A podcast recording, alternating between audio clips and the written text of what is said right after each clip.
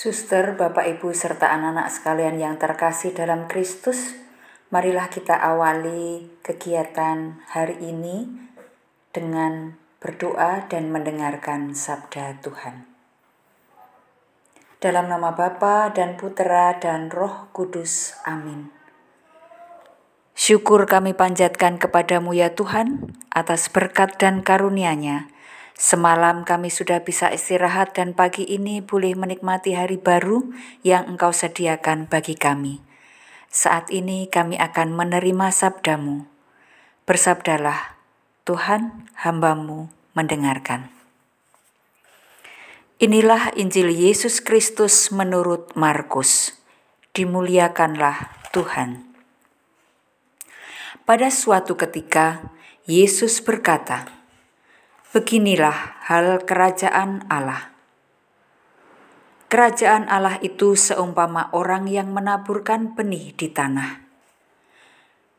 Malam hari ia tidur, siang hari ia bangun, dan benih itu mengeluarkan tunas. Dan tunas itu makin tinggi. Bagaimana terjadinya? Orang itu tidak tahu Bumi dengan sendirinya mengeluarkan buah. Mula-mula tangkai, lalu bulir, kemudian butir-butir yang penuh isi pada bulir itu. Apabila buah itu sudah cukup masak, orang itu segera menyapit, sebab musim menuai sudah tiba.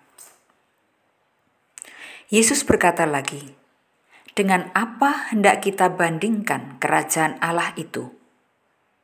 Atau dengan perumpamaan manakah kita hendak menggambarkannya? Hal kerajaan itu seumpama biji sesawi yang ditaburkan di tanah. Memang, biji itu yang paling kecil daripada segala jenis benih yang ada di bumi tetapi apabila ditaburkan, ia tumbuh dan menjadi lebih besar daripada segala sayuran yang lain, dan mengeluarkan cabang-cabang yang besar, sehingga burung-burung di udara dapat bersarang dalam rimbunannya.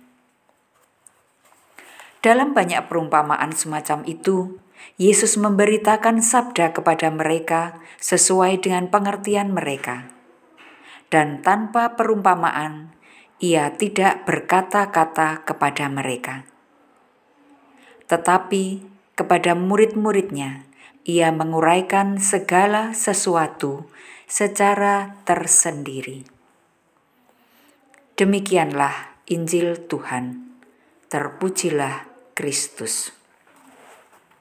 Suster, Bapak, Ibu, serta anak-anak sekalian yang terkasih dalam Kristus, Kerajaan Allah adalah kerajaan di mana Allah sendiri yang berperan utama di dalam menumbuh kembangkan. Oleh karena itu, tidak heran bila kerajaan ini lebih besar dari segalanya. Maka, dapatkah kita menjadi pewarta kerajaan Allah sejati, menjadi pendengar dan pelaku firman? Amin. Ya Tuhan, sumber sukacita, kami mohon semoga kami mampu mengikutimu dengan melaksanakan tugas memartakan Injilmu dengan gembira. Semoga kami mampu menjadi benih yang ditabur, tumbuh subur, dan menghasilkan banyak buah bagi sesama untuk mencapai kerajaan Allah. Amin. Dalam nama Bapa dan Putra dan Roh Kudus. Amin.